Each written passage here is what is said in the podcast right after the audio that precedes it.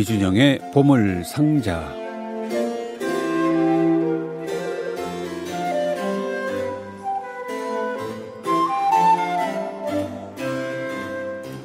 글쎄요, 가공 얘기하다 보니까 계절 얘기하게 됐고, 그러다 보니까 저도 모르게 겨울 얘기를 하게 됐는데, 예, 사실 좀 속으로 놀랐습니다. 아이고, 가을이 깊어지지도 않았는데 벌써 겨울 얘기하나 했는데, 네, 그러나 틀림없이 겨울은 다가온다는 사실.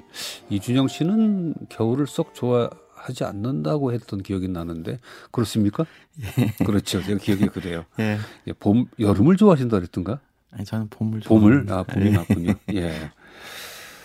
왜 저는 이 가을에서 겨울로 가는 그 사이를 좋아할까요? 사람 성향일까요? 저도 좋아합니다. 그렇습니까? 네, 겨울 오기 전에. 너무 너무 좋죠. 네, 좋죠. 예, 무슨 기온도 맞고 네. 눈에 보이는 것도 아름답고 햇살도 그렇게 굉장히 공격적이지 않고 네. 그렇습니다. 너무 짧아서 아쉽죠. 예. 아, 계절의 보물은 보물 보석은 지금 이때인데. 그렇죠. 자, 오늘 보물상자의 보물은 뭔지 한번 뚜껑을 열어보겠습니다. 삐그덕 소리 한번 내야 되는데 어떤 네. 얘기예요? 네, 오늘은 베토벤 음악을 주제로 한번 어, 이야기를 나눠보고자 하는데요. 하셔야죠. 네. 네 올해가 가기 전에 네. 베토벤은 정말 좀더좀 깍듯이 모셔야 되는데 네. 250주년이어서 어, 베토벤 곡을 많이 연주하긴 했는데 네. 우리가 생각했던 만큼은 아니죠. 아무래도, 아무래도 네, 뭐전 세계가 다 예, 팬데믹에 시달리고 있다 보니 그렇죠. 베토벤 기념회도 많은 손해를 봤죠. 네. 오늘 아름다운 어, 저 보물상자는 베토벤 곡으로만 엮어질 모양이에요. 예, 한 공연 아 그래요? 네, 베토벤 인생에서 아마 가장 중요한 이벤트였다고 할수 네. 있는 공연이 있습니다. 무슨 공연이죠? 1808년 12월 22일에 아. 빈에서 있었던 시아탄데 빈에서 있었던 공연인데요. 네네. 오늘 들려드릴 음악은 모두 그 공연에서 연주되었던 그렇군요. 네, 작품들입니다. 1808년은 사실 베토벤이 어, 귀가 이미 안 들리게 된 후죠. 많이 안 들리게 많이 안 들리게 됐고 하일리겐 슈타트로 가서 그 교향곡 작곡하고 그런 때인 것 같은데 조금 후인데 예 네네, 그렇습니다. 그렇죠. 아 무슨 무슨 무슨 의미인지 알 것 같아요. 그때 교향곡 두곡 두 곡 연주한 그날 공연 맞습니다. 맞죠? 네, 4시간 6시간 동안 예. 아니 근데 저는 그 지난번에도 말씀하셨는데 네. 굉장히 궁금했던 게 네. 12월 22일 공연이면 네. 그때 그 난방은 괜찮았어요? 안 됐어요. 거의. 그러니까 어떻게 그 시간 동안을 연주가 피아니스트나 오케스트라가 연주하며 예. 객석 관객들은 어떻게 버텼어요? 성중이 벌벌벌 떨면서 4시간 동안 음악을 들었다는 기록이 있죠.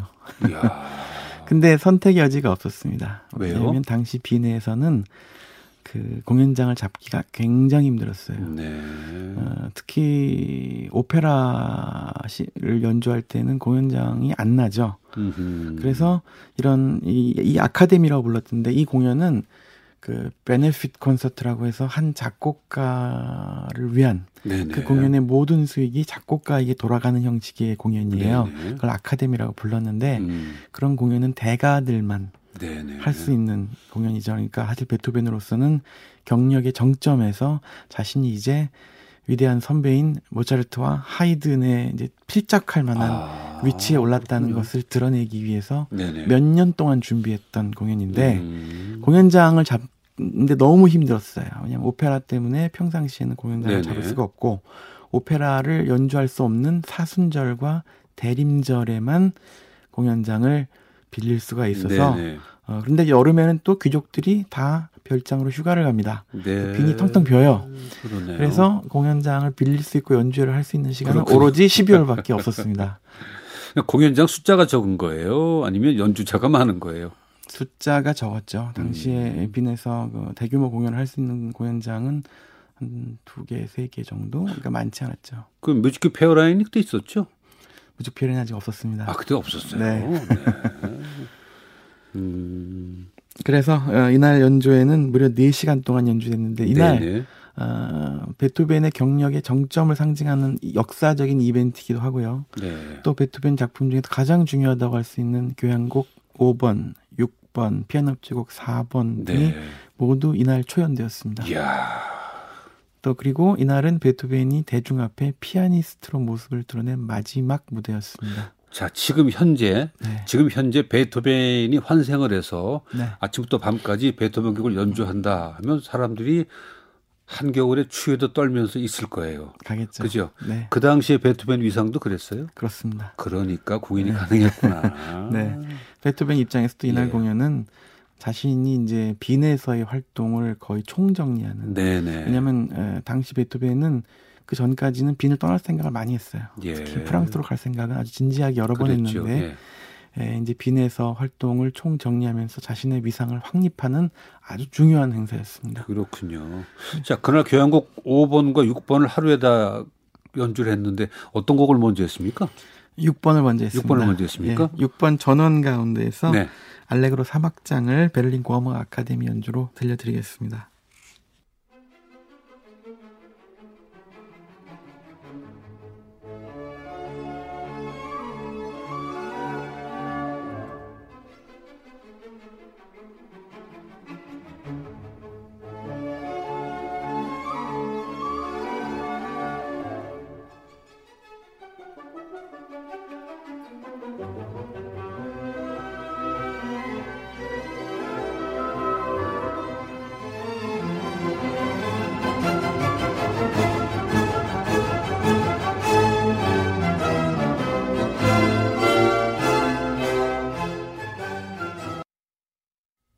베토벤의 전원 교향곡 가운데 어, 세 번째 악장 알레그로였습니다. 베를린 고음악 아카데미의 연주였습니다. 음, 이날 프로그램을 보니까 교향곡 6번이 첫 번째 곡으로 시작이 됐군요. 네, 당시에는 많이 예. 그랬습니다. 음, 지금은 그 서곡을 한 곡을 연주하고 네.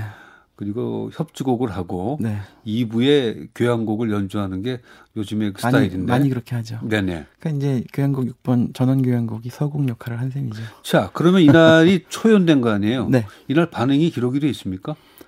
전원의 전원 교향곡에 대한 음, 특별 개별곡보다는 전체 연주에 대한 감상이나 평은 많이 있는데 네네. 어, 훌륭한 곡들인 것 같긴 한데 너무 많다. 한 날 다 듣기에는 당연하죠. 예. 예. 그런 평들이 대부분이었던 음. 것 같아요. 4시간 공연이면 인터미션이 한 두 번쯤은 있어야 될 것 같은데요. 한 번밖에 없었던 것 같습니다. 아, 그래요. 아무튼 베토벤은 이제 베토벤의 작곡 시기를 성향에 따라서 한번 살펴보면 네. 대략 1803년까지 베토벤은 네. 어, 그 이전의 전통에서 벗어나서 자신의 어떤 세계를 확립하는 어, 혁신적이라고 해야 될까요? 혹은 혁명적이라고 해야 될까요? 굉장히 파격적인 작품들을 썼어요. 아. 그게 1803년 에로이카 영웅 교향곡의 정점이 도달합니다. 음. 그래서 그때까지 쓴 곡들이 뭐 아파쇼나타 열정 소나타라든가 발트 슈나인이라든가 예, 예. 또이 에로이카 교향곡 등 사람들을 놀라게 하는 파격적인 곡들을 쓰다가 음. 1803년부터는 서서히 이제 빈에 정착을 하고 빈에서 작곡가로서 인정받으면서 파격적인 면이 조금 줄어들고 음. 기존의 어떤 전통을 많이 참조하고 이용하면서도 자신의 세계를 유지하는 그런 조금은 대중 친화적인 곡들을 쓰게 됩니다. 네.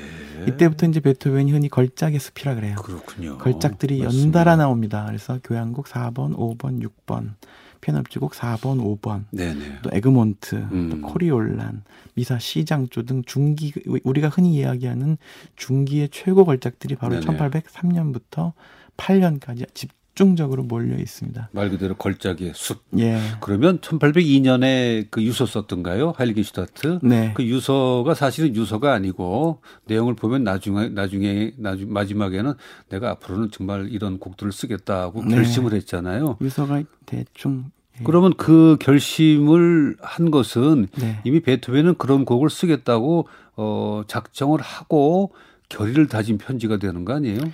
그 유서를 쓸 때 동시에 썼던 곡이 교향곡 2번이에요. 근데 네. 굉장히 박죠. 글쎄. 그래서 제가 보기에는 유서를 쓴다는 행위 자체를 통해서 거기서부터 벗어난 게 아닌가. 편지를 네. 누군가가 유서라고 좀 그렇게 표현한 거 아닐까 하는 생각이 유서는 드는데. 맞습니다. 맞아요? 유서의 형식을 갖췄어요. 어, 아, 예. 그렇군요. 예.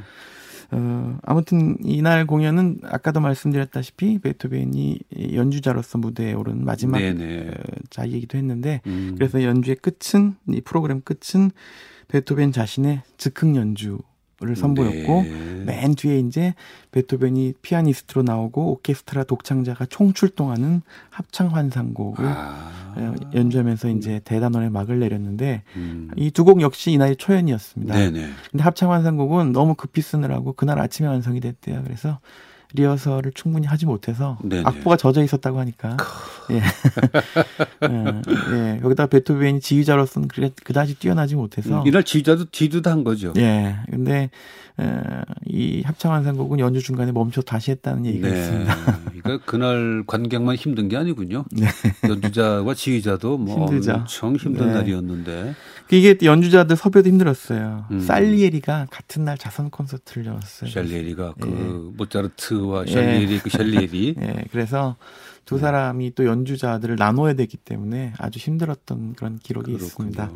이날 베토벤은 에, 피아니스트로서 아주 멋진 즉흥 연주를 선보였는데 네. 이날 연주를 나중에 다듬어서 악보로 출판한 것이 환상곡 피장조 아, 작품 번호 77번입니다. 네. 이 곡을 베토벤의 즉흥 연주를 한번 상상해 보면서 들어보시죠. 토비아스 코흐의 피아노 연주로 들려드리겠습니다.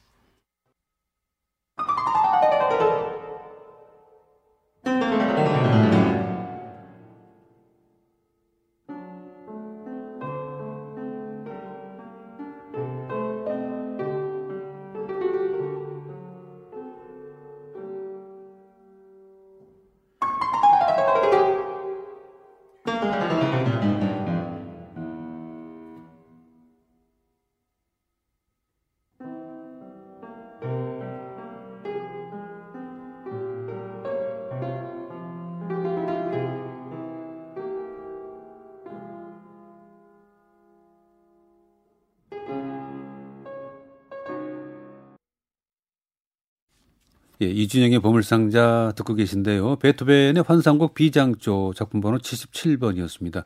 아, 토비아스 코흐의 포르테 피아노였습니다. 근데 하나 좀 이해가 안 되는 게 네. 여러 가지 프로그램을 프로그램의 곡 제목을 연주할 제목을 써놓고 네. 중간에 요 예를 들면 빈칸 점해놓고 여기는 즉흥곡 연주하는 시간 즉흥 연주곡이라고 씁니까? 그런 경우도 있고 써 있지 않지만 하는 경우도 있습니다. 중간에 예를 들어 지금 남아 있는 쇼팽의 어, 콘서트 프로그램을 보면 네네. 연주자의 즉흥 연주라고 써 있어요. 아 그래요? 네. 그러면 진짜 현장에서 즉흥으로 할까요? 아니면 그 전에 약간 구상을 해놨다가 알 수 없죠. 음, 둘 다 있지 않을까요? 모차르트 같은 경우에는 아버지에게 쓴 편지에서 네네. 그때 그때 머릿속에 떠오르는 걸 연주한다고 했어요. 아. 예, 다만 뭐 연주자 그러니까 즉흥적인 능력이 좀 떨어지는 사람이면 미리 어느 정도 이렇게 구상을 얼개를 갖춰놓고 하지 않았을까요? 아 그렇겠죠. 그러니까 그 시제를 주고 그 자리에서 시를 지어라 하는 것처럼 네. 어, 제목을 주고 여기에 대한 곡을 한번 연주해다. 그게 그 당시 유행이었나요? 유행이라기보다는 그냥 그렇게 했죠. 아, 하는 당연히 예, 하는 거예요. 예, 당연히 하는 거였죠. 예. 녹음 같은 그 기능이나 네. 없었기 때문에 즉흥이 많았겠다는 생각이 들고 그게 연주자나 그 작곡가의 그 실력을 판가름하는 걸 수도 있었겠네요. 예. 어, 현대 연주자들은 작곡가와 연주자가 분리되어 있지만 네네. 이 당시에는 작곡가가 연주자던 시절이기 때문에 그렇죠. 연주자가 네. 즉흥 연주라는 건 당연했습니다. 예. 예. 자, 일부 공연이 끝났고 그 환상곡도 일부의 공연이었나요? 2부, 2부 거의 마지막이죠. 마지막에 예, 예. 베토벤의 그 유명한 5번 운명 교향곡의 첫그 관객들의 반응은 어땠을까요?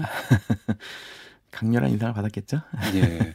그러면 그 당시에는 예. 들을 수 없었던 네. 그런 양식, 그런 스타일의 곡이었나요? 교향곡에서? 음, 그렇진 않습니다. 사실은 파격적인 것으로 하면 에로이카가 더 파격적이죠. 네네.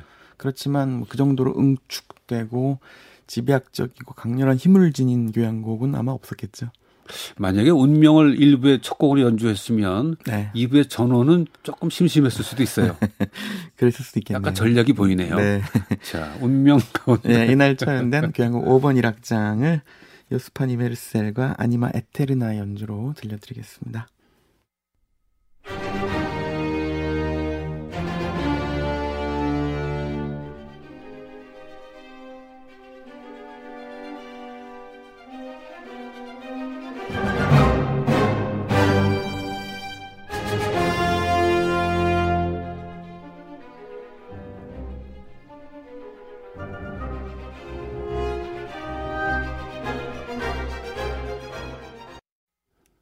예, 베토벤의 운명 교향곡 가운데 첫 번째 악장 알레그로 콘 브리오였습니다. 요스판 이메르셀이 지휘하는 어, 아니마 에테르나의 연주였습니다.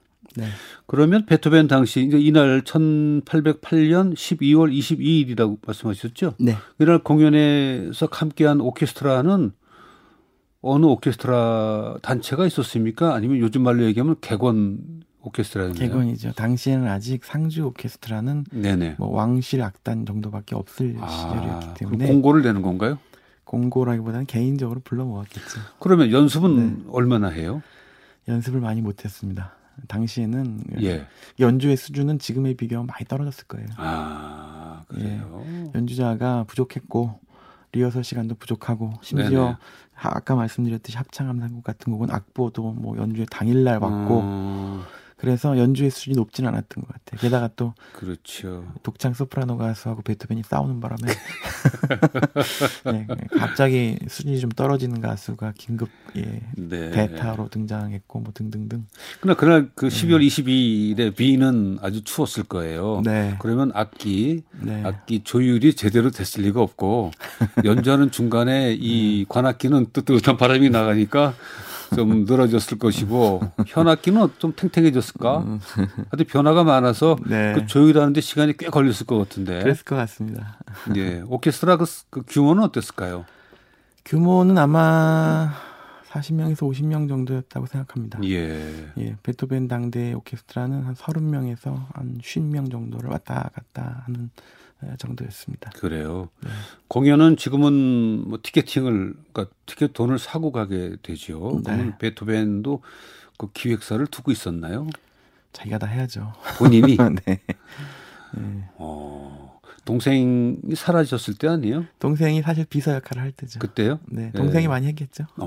네. 동생과 제자와 뭐 친구들이 많이 예. 했겠죠. 얼마나 했을까요? 티켓 값이? 2굴덴이었습니다. 2 굴덴. 굴덴. 이 네. 굴덴은 네. 어느 정도일까요? 일반 노동자의 한 일주일 진금이라고 하니까 만만치는 않은 가격이죠. 아, 네. 그러니까 그 추운 날 4시간도 견뎌야 되는 게 제법 비쌌기 때문에 네. 그렇군요. 음, 이날 그 이 교향곡 운명 교향곡은 사실 뭐 베토벤뿐만이 아니라 클래식 음악을 얘기할 때 음악에 문외한인 사람들도 네. 꽉꽉꽉 광은 안단 말이에요. 그렇죠. 운명경 그 정도인데 이 그날 거기서 네. 초연이 되고 나서 그게 그 비인 시내와 유럽으로 확 이 소문이 퍼졌을까요? 사실 이 5번 교향곡은 굉장히 빨리 전 유럽으로 명성이 퍼져나간 건 사실입니다.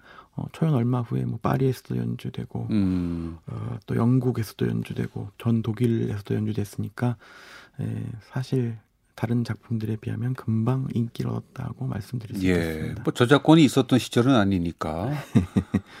어, 그때 수입은 공연 수입과 출판 수입이 있었겠네요. 악보 수입이. 그렇죠. 네. 예. 그날 아까 말씀하신 성악가들은 왜 교체가 됐어요? 그 그냥 베토벤하고 싸웠습니다. 예, 일반하고 싸움 그냥 일반 싸움 뭐, 뭐 때문에 싸웠을까요? 베토벤이 하도 화를 많이 내서 그랬던 것 같아요. 아, 베토벤은 어떤 성격이었다고 다혈질로 다혈질이죠. 아, 기본적인 성품은 좋지만 화를 잘 내는 사람들 있잖아요. 네네네. 그런 사람이었던 것 같아요. 음... 예, 아마 이제 귀가 안 들리니까 예민하고 좀 그런 게 더 좀 강화 세 어, 심해졌겠죠. 네네. 예. 귀가 안 들리 안 들리면 이렇게 화낼 일도 없을 것 같은데.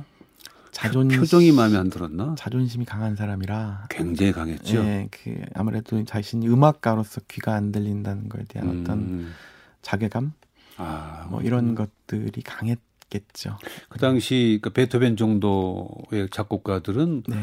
그 상류 사회는 아니죠.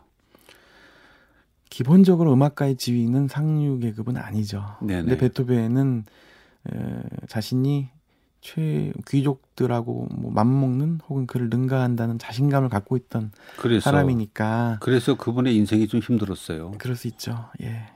하지만 대신 또 귀족들이 베토벤을 자기와 같은 비슷하게 대우해 줬어요. 네.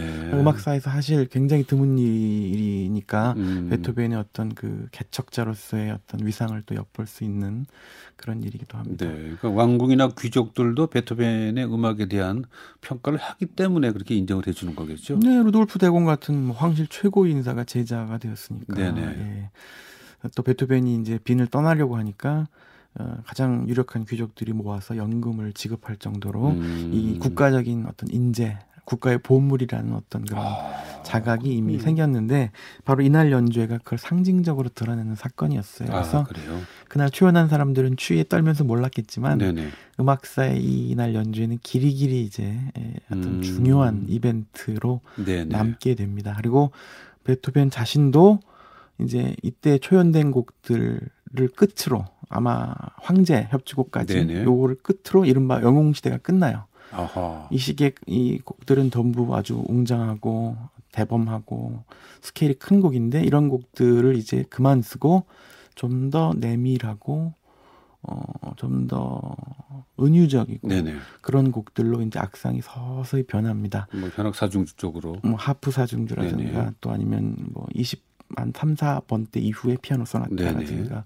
그런 식으로 베토벤의 어, 음악도 바뀌게 되죠. 네네. 그 이, 이날 연주에는 그런 면에서 여러모로 아주 네. 기념비적인 그런 어, 상징적인 사건이었습니다. 피아노 협주곡 4번이 언제 작곡이 됐어요? 5번보다 먼저 작곡이 됐어요? 네, 그렇습니다. 어, 그러면 이날 황, 초연되었습니다. 네네. 그 황제가 피아노 협주곡 5번인데 네. 그걸로 끝으로 이제 피아노 협주곡 끝이잖아요. 그렇죠.